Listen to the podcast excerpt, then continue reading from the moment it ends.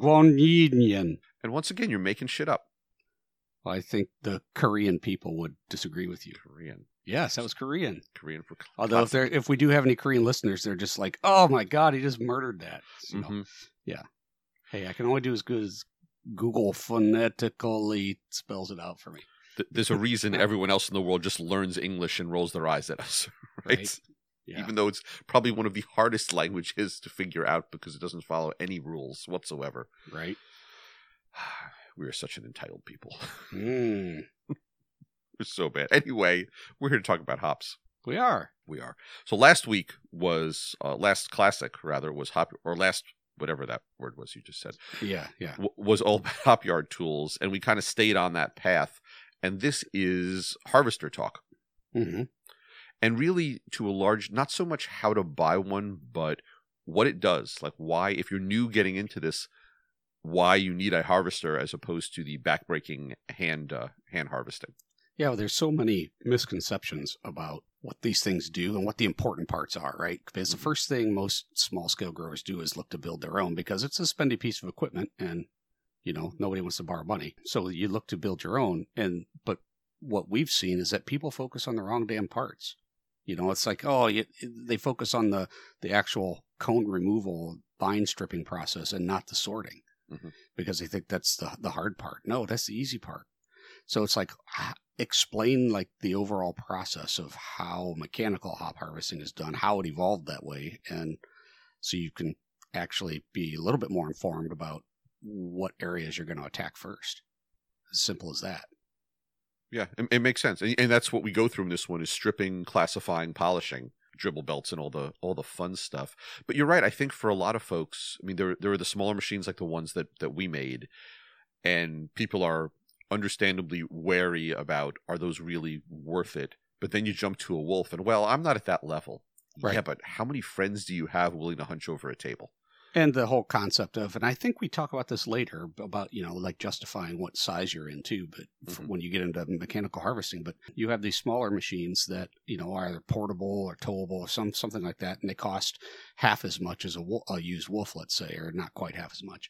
You have to factor in where you're going to put that wolf harvester because you got to have a building to put it in and all the other like care and feeding around that machine it's not just the cost of that machine. So Yep. you're not really comparing apples to apples when you look at a smaller machine versus you know a used wolf, and and that's something people have a difficult time getting their head around too. And we do spend time on that, the whole building a building around your machine Yep. concept. Yep, exactly, and and it's it's just not that simple. Th- There's one more piece of this episode I have to call out. Our our intro to this one is it, our, in my mind, infamous dive into the pumpkin beer timetable. Oh Christ! Do you remember that one? Yes, yes, that that might have been the first one where where I was just visibly annoyed and ranting from the get go about something. is that the one that is that the pumpkins in Ju- July or whatever Yes, it was? Yeah, exactly. If I'm yeah. seeing the beer on the shelf now, when were these pumpkins harvested? And we do the Mhm. walk back, and ah, I yeah. I, know from air quotes. pump, yeah, exactly. You know, pumpkin in air quotes or in cans or wherever you Mm-hmm. want those those non pumpkins to be. But yeah, I think I over the years I referenced that so many times, but this was the origin of it, which was kind of fun. Mm, squash beer.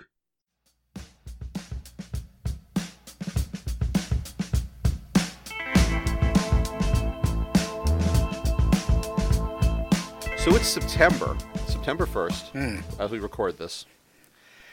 And James, I have to complain a little bit. Finally, someone besides me.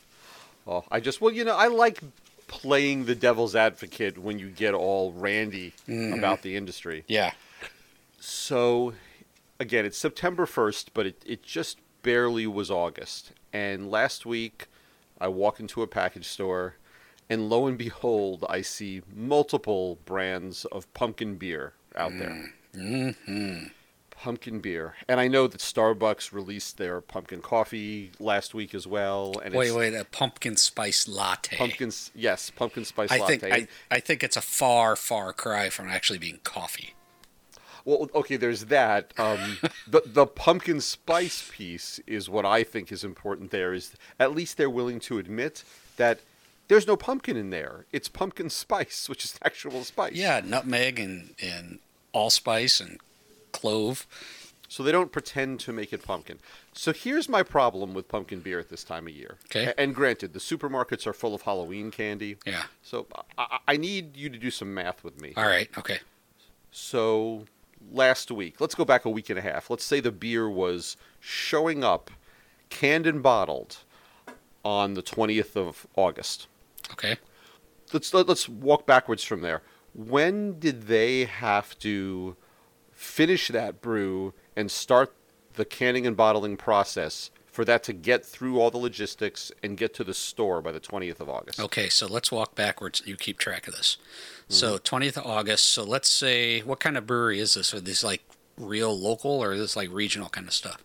Oh, this is regional stuff. All right, good. So 20th of August, so that means the distributor had it in hand by I want to say probably the second week of August.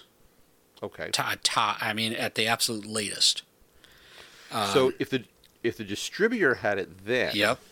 So then we walk back, say, all right, let's say these are ales, so they're f- relatively fast fermenting. So let's say that it was in the fermenter for, let's just say in the brew house for three to four weeks from start to finish. Okay, so early to mid July. Right around the 4th of July, brewers were probably making pumpkin beer. Okay. Do you know of anywhere in the United States where you're going to get fresh pumpkin on the 4th of July? Or did this all come from a can? Well, that's a really good point. Let's talk about that. If they used actual pumpkin, then it would have been pumpkin puree. And pumpkin puree is exactly what it sounds like. It's pureed uh, pumpkins that come from a special couple of varieties of pumpkin that have like ridiculously thick walls. Like you would need a reciprocating saw to carve these into a jack o' lantern because they're made for pie, the pie industry and the puree industry because they are like a baking slash food ingredient, they are relatively low in sugar. And as a result, they don't taste necessarily all that great. You know, you're cranking open cans and you're dumping them in the fermenter or wherever, right? And you're making this goo. The the best, uh, most palatable, I would say, uh, pumpkin beers are made by taking usually very small. Sometimes they're called mun- munchkin pumpkins. They're very small. They're about oh eight to ten inches in diameter, maybe even smaller. And they're relatively thick walled, but they have a higher sugar content. And the, the good brewers, the small ones, will split those open and roast them to caramelize those sugars before they brew with them. And that will give you a really deep uh, pumpkin pie kind of pumpkin flavor without, you know, adding a bunch of, of excess sugar and spices. Unfortunately, you can't do that on a large regional scale. So they're either using extract or they are using pureed uh, processed pumpkin, Ugh. which is why most of those beers taste they don't taste like it. They taste like over spiced beer, and there's very little pumpkin because the puree they're using doesn't have much flavor. Yeah, I mean, I love pumpkin flavored stuff. We've got pumpkin Cheerios in the house right now, believe it or not. But I have to say, the o- I've stopped buying pumpkin beers because they're never good. The only one I've ever really enjoyed, I had out by you years ago, and I remember you holding on to that because it was just such a good beer. And that was I don't know if you recall. I do. That was from Potosi Brewing Company, and that was one of those scenarios where they used those small munchkin pumpkins and they cut them and they roasted them and they used a light hand when it came to pumpkin pie spices, which you know if you look at the spices that are mixed up in those blends, they are super potent, and a little goes a really long way, and most brewers mm-hmm. just way overdo it, just way overdo it. Uh, but tis the season, like it or not. I mean, honestly, this about the same time, brewers started making Oktoberfest beers, I've I saw one or two of those the other day as well. right? So and and those take a, a little bit longer to ferment. So, uh, like I know New Glarus with their Staghorn Oktoberfest, which is fantastic. Uh, you know, it was right about the end of June they start brewing that beer, so it's ready to go and in stores and. Uh, I almost picked up a six of that today. and it's it's the market. Yep. It comes back to some degree to the conversations we've had before about the IPA boom and brewing what your customers are asking for. But man, oh man, I mean, see, personally, I'd much rather have a beer with fresh roasted pumpkin in it and not see it until November. But at the same time, I would imagine most consumers are going to see a pumpkin beer in November and think, "Oh, that's been sitting here a while at this point." Right. I mean, about the earliest, certainly in this hemisphere, that you're going to get pumpkin. Even even processing pumpkins is probably August, the earliest.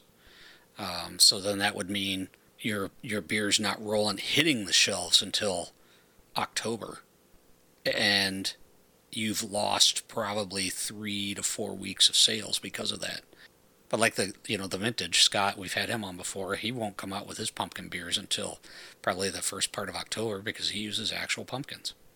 And is he actually bottling that and getting it into distribution, or that's just in the tap room? Uh, it's usually just in the tap room, just because of the volume of pumpkin he has to roast is pretty ridiculous.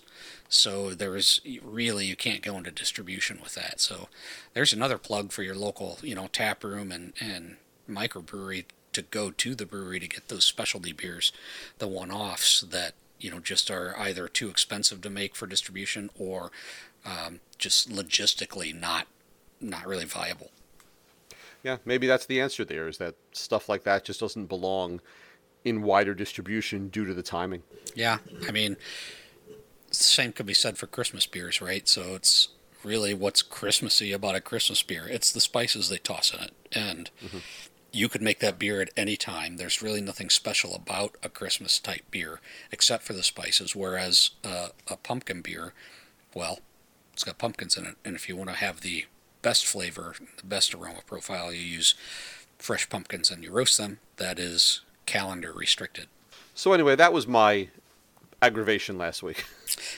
I can appreciate your aggravation. Thank you for humoring me and building the calendar out, so everyone understands the truth about the pumpkin beer that they're, the truth, they're drinking right the now. truth, the, the the secret dark truth of pumpkin beer. We're all about the truth. And it's a love it or hate it sort of thing. I don't know anybody who's like, meh, it's all right. No, people are like, oh, I love pumpkin beer, and other people are like, ugh. I love the concept of pumpkin beer. Yeah, Pumpkin coffees are the same way with me. They, I, always love the idea, and I'm invariably disappointed. Well, look at I mean, look at the family of plants that um, that the pumpkin is in. It's in this. It's in the uh, cucurbit family, so it's in the same family as zucchini and squash and and cucumbers and things like that, and not really known for robust, intense flavor. Kind of mm, survival food, more or less. Survival food.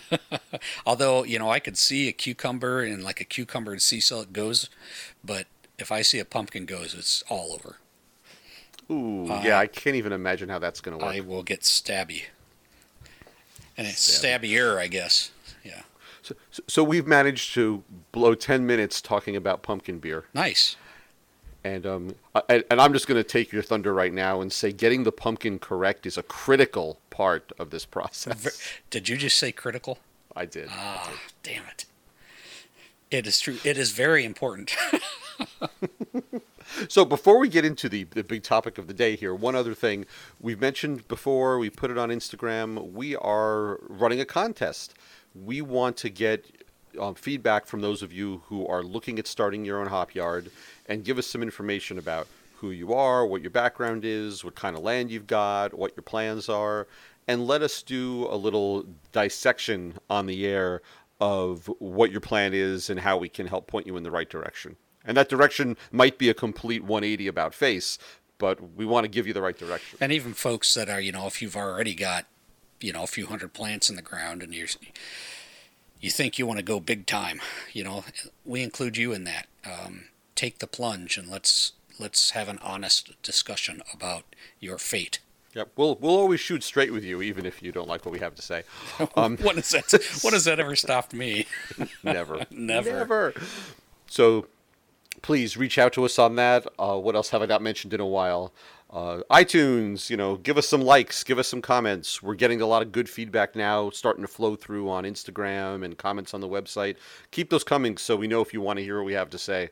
Otherwise, it's just the two of us talking to each other, and we can do that without wasting disk space. And it's yeah, right. And it's it's been helpful. Folks have been asking for topics, and Mm-hmm. uh, you know that's great because there are some things that obviously uh, if we want to push Gregg's button. We'll talk about pumpkin beer, but if we want to know what you guys want to hear and give us some ideas and there's a few that we've got in the waiting in the wings here that are really good and before we went on to record today we um, Gregg and i hashed out uh, two or three new episodes just based on some some comments that folks had so keep them coming Yep, yep. And so we're going to get into talking about harvesters today. oh boy Yes. And um, to your point, James, we had a comment on Instagram a few weeks ago. Hey, when you guys talk about harvesters, can you talk a bit about some of these mobile, smaller, the non wolf harvesters and what's going on with them? Are they worth it? That sort of thing.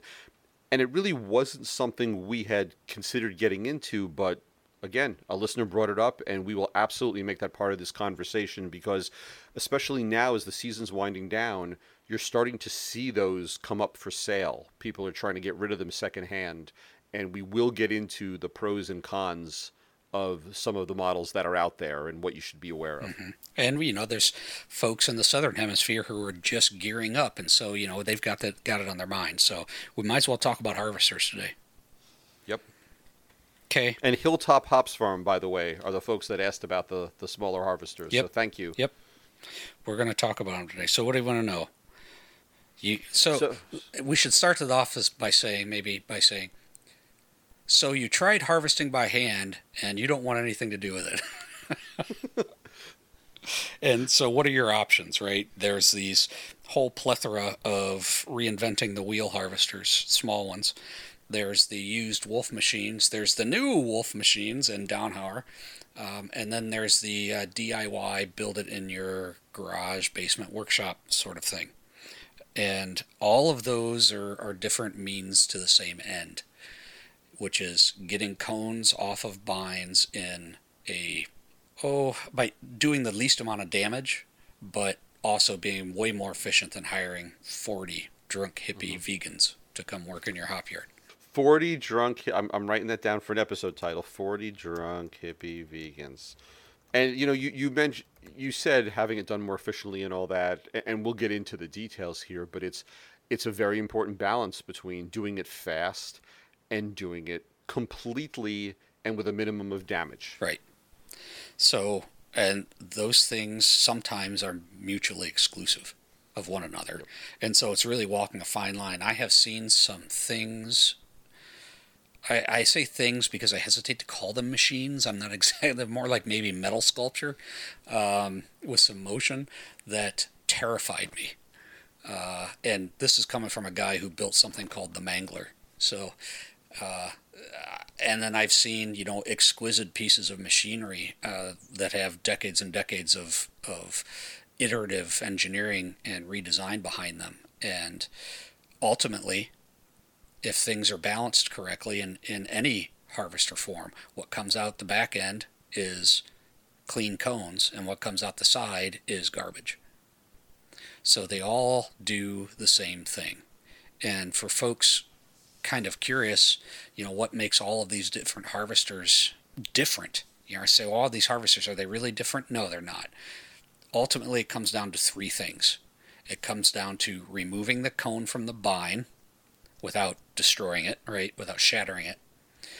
And then the rest of it is is cleanup. So, because you're also going to strip off a gobs and gobs of leaves. So now you want to get rid of the leaves uh, out of the cone stream and there's it's a two-step process. The first step is what we call air classification. Hop cones are dense and spherical-ish as compared to their, and so they have a the least amount of surface area for their volume. So air tends to flow around them as opposed to big flappy leaves that get blown all, all about. So air can very quickly separate 95% or more of the garbage that is in the cone stream from stripping. That attribute right there, the air classifying is the number one reason most small mobile harvesters on the market today are junk. I said it, you heard it. They do not do anywhere near what they advertise uh, for for yield because stripping is the easy part. It's sorting out all the leaf and stem debris from the cones that takes a lot of tweaking and redesign and effort. And frankly, you can't package that efficiently in a machine that you can drag around from site to site to site. There's a reason why a Wolf 140 is the size that it is. It's because it works fabulously. Take that and condense it down into a machine that's half or a third of the size and still claim that you can process 140 bines an hour. It's, it's total bullshit. It's just not going to happen. And this is coming from us who built and sold machines for a while. Correct. And machines that we used on our own farm, and we tried to get around these limitations. That's how we learned about the limitations, was trying to build through Mm-hmm. them. To, to your point, we had multiple iterations of the Mangler and the Mangler 2 and the Mangler Junior. Um, no one ever actually got mangled, but it was there was some close calls. It was kind of brutal. Well, it's because that stripping portion is what everybody sees because it looks the most violent. But that's not really where the business is happening. The business is happening in the number one, the air classifier, and then number two, we call the dribble belts. And those are the ones that everybody sees that they think, oh, okay, so I just have to strip, and then I'll have all these inclined uh, conveyor belts to to do all my polishing for me to get the leaves and because the round cones roll downhill and the fl- flat leaves you know get carried up and over. That those dribble belts are only there to perform a final polish. They are not there as the primary source of sorting and classification. You look at these small mobile hop harvesters and if they have any air classifying in, in them at all it's an afterthought it's a fan or something blowing, trying to blow some leaves away off of a off of a uh, a flat bed of debris, and that's not the way you want to do it. And then they load, they overload these dribble belts with cones and leaves, and they've got like three little dribble belts. It, no, some of the Dauenhauer machines, the multi multi million dollar machines out west, you know, the kind of machines that they build, and then they build a building around the machine they'll have 20, 30, 40 dribble belts in line just to get things polished. So you think your three little dribble belts coming right out of the stripper is going to clean up your, your hop cones? No, it's not. So the thing all of those machines need in them, which none of them have, at least efficiently, is an air classifier. That single addition would turn those machines into into something that actually is reasonably efficient. I always think about that whole aspect of building a building around a piece of equipment when I'm throwing a tarp over my lawnmower. um, it just it just puts things at a at a good level of perspective and scale Mm-hmm. there. Yep. So those are the three steps in hop harvesting. It's stripping, it's air, and then two steps of cleaning. And number one is air classifying, and then number two is is polishing, and that's where the dribble belts come in. And that's it. That's all that's there. Now, how you control all three of those things is really critical because you have to have each step in tune with the other, or else you're going to get a bottleneck somewhere. So, like I said, stripping a bine is the easy part. There's picking teeth available, fingers available. There's all kinds of different ways that, that folks go about doing this, but you can strip way faster on a machine like a Wolf Harvester that's got, let's say, a Wolf 140 that's got six spinning uh, plucking drums. You could strip way faster than the machine can sort just by thinking, oh, I'm going to turn this thing all the way up as fast as I can get it to go because that's going to be the most efficient. No. Yeah, you're going to run a bunch of bines through there, but your machine's going to be so overloaded that the air cannot do its classifying and blow the leaves away, and the dribble belts get overloaded and can't sort anymore. And so what you, you end up getting a bunch of cones going out in the garbage.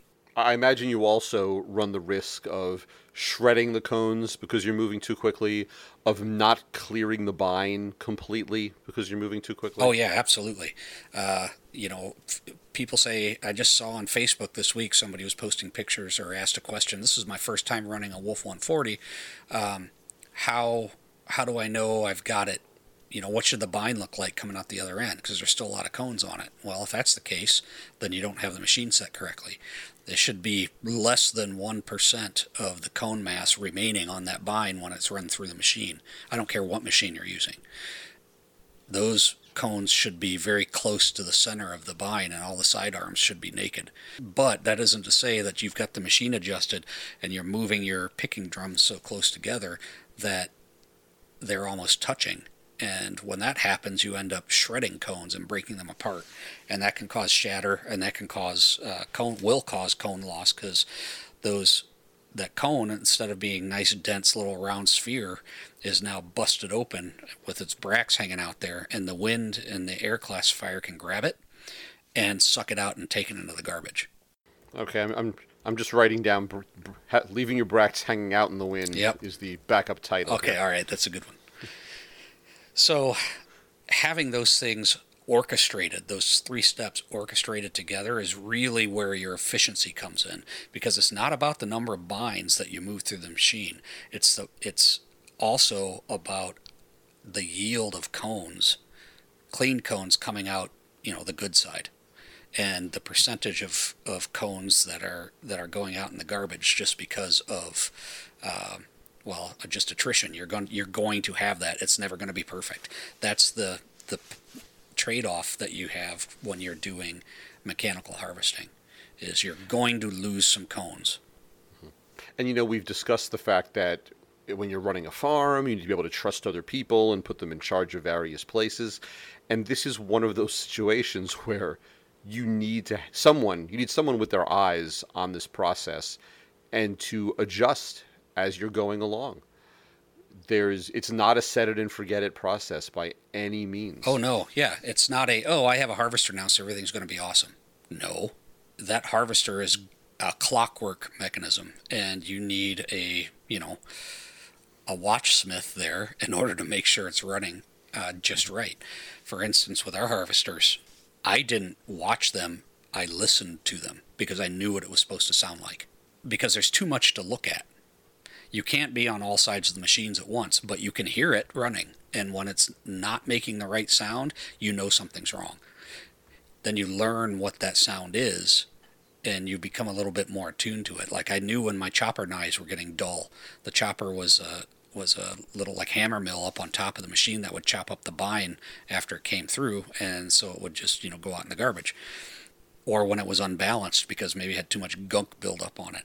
You you learn to hear those differences in vibrations and pitch and tone, and that's how you know there's an issue.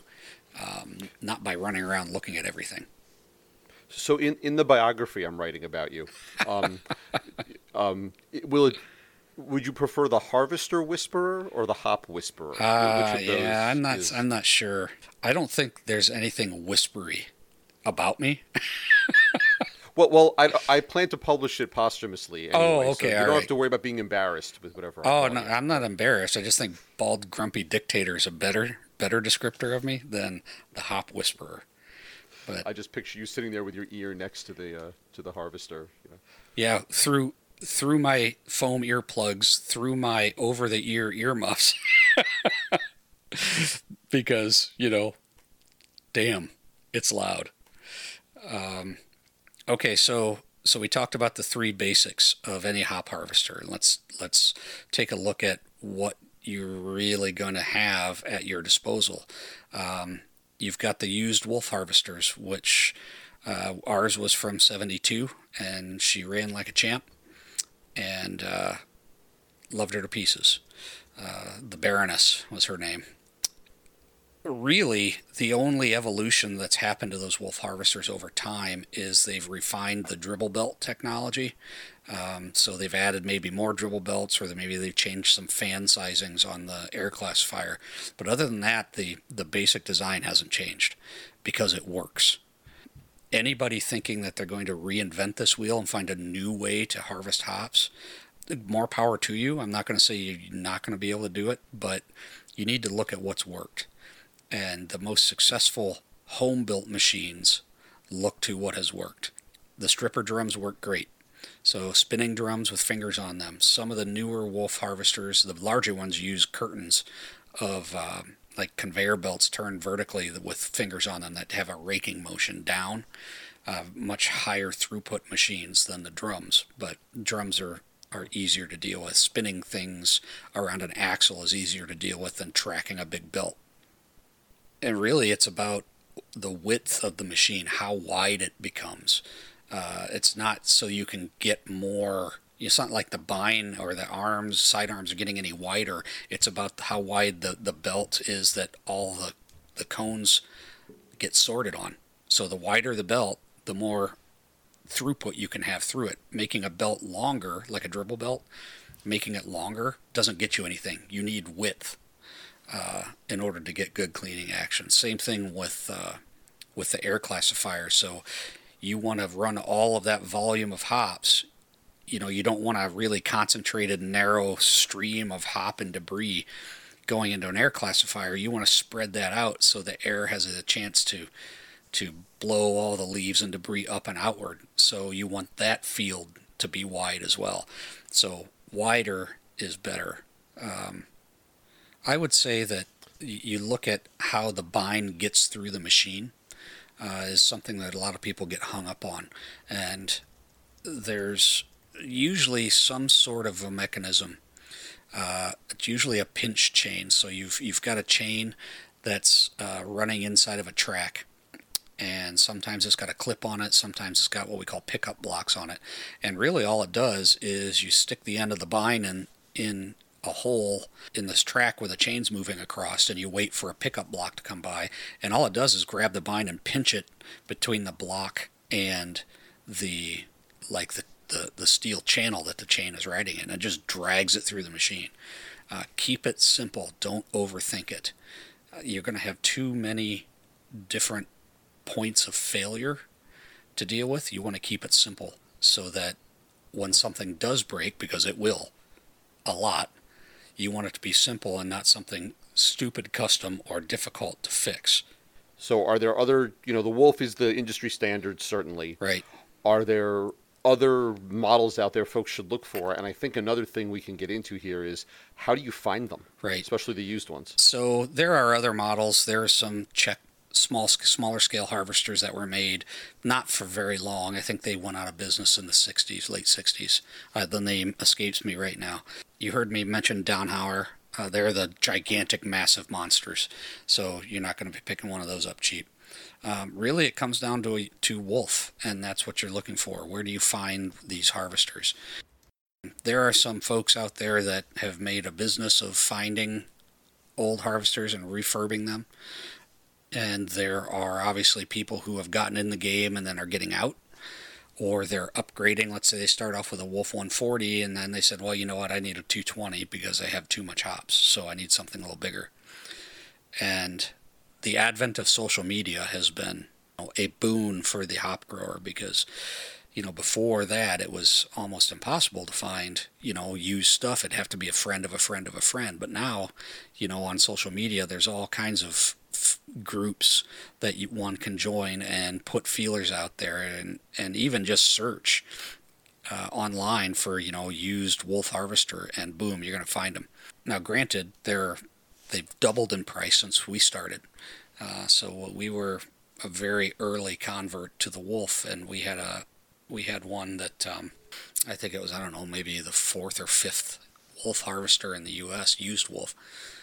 And you know we brought it over and paid about 35 grand for it shipped but now that same unit will go for double that but it works.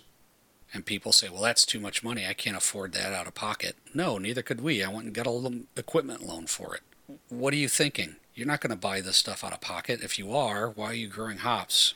Give me your money uh, go get a loan this is it's called farming people. It's not a hobby at this scale. So I would I would highly encourage people if you want to do this and you're going to do this even semi-pro, you need to get an appropriate harvester. And the first thing I would look for, I would exhaust every single angle I possibly could with finding a used wolf harvester before I invested in any smaller uh, mobile machines for mm-hmm. you know half the price. You get what you pay for. Yep, very true in most things. Mm-hmm. It's that's just the sad sad part of it. You know, it's you want to be a farmer, then you have to buy the equipment. Do you think a you know a dairy farmer or a, a row cropper goes out and pays for a brand new tractor cash in hand? Hell no. and why that's that would be very poor use of your money when you can go and finance it and have that interest as a write off than to go take your money that's already been taxed and shell it out on a piece of equipment uh, that you can't then take the depreciation on. So these are parts of running a business, not a hobby. Hobbyists, you know, we start looking at tools for our hobby and we think of how much is it going to cost me out of pocket to buy X, Y, or Z.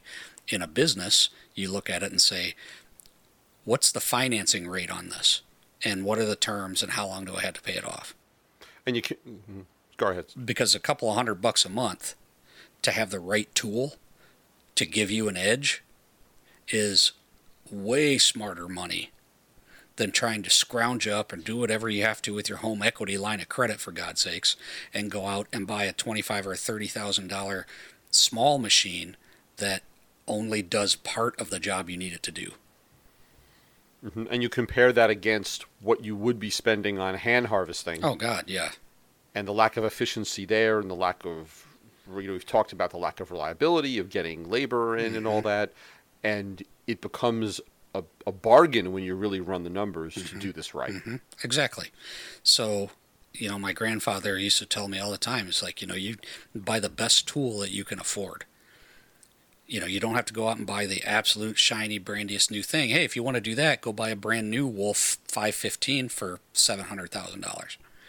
It'll take two years to build because they're all one offs, but you could do that and it would certainly do the job. And you'd get a couple of Germans to come over and help you set it up. But or we could do it or we, yeah, no. Not doing that.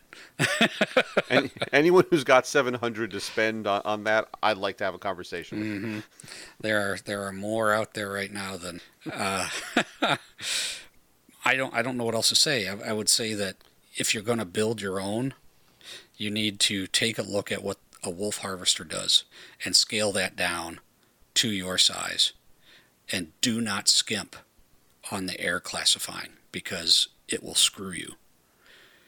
Uh, don't don't pay so much attention to the whirly spinny bits that do all the stripping because that's all known technology. It's the, the the dark art is in the separating. what's interesting about all that to me is that it's not something where it's not going to work. I mean, you'll you'll put it all together, you'll start running it and say, "Wow, this is working." And it's not until you start measuring your efficiency rates, at which point it's too late, that's when you'll realize that your air separation isn't doing what you need it to do. Yeah, It's going to appear to work properly. That's correct. And here's the kicker: if you're going to build your own, you get one shot a year at this. That's it. So, if you're lucky, and you have other people out there that are going to continue to hand harvest because you're going to need them until you have your machine dialed in, um, that you might be able to make some tweaks and get a second go at it. But really, you get one shot a year. Yep. And, there's there's nothing good to run as a test. No, believe me, we've that- tried. Yeah. we have tried, and There was one suggestion Dan had, but it was more expensive than actual hops. Uh, carnations? yeah, something, yeah, something like that. Like, yeah, okay, why don't you go out and spend that money? Uh, that's about it. I don't know what else, what other specifics people would want to know. Well, in terms of, you mentioned in terms of finding one. So social media is a wonderful thing mm-hmm. from that perspective to see what's out there.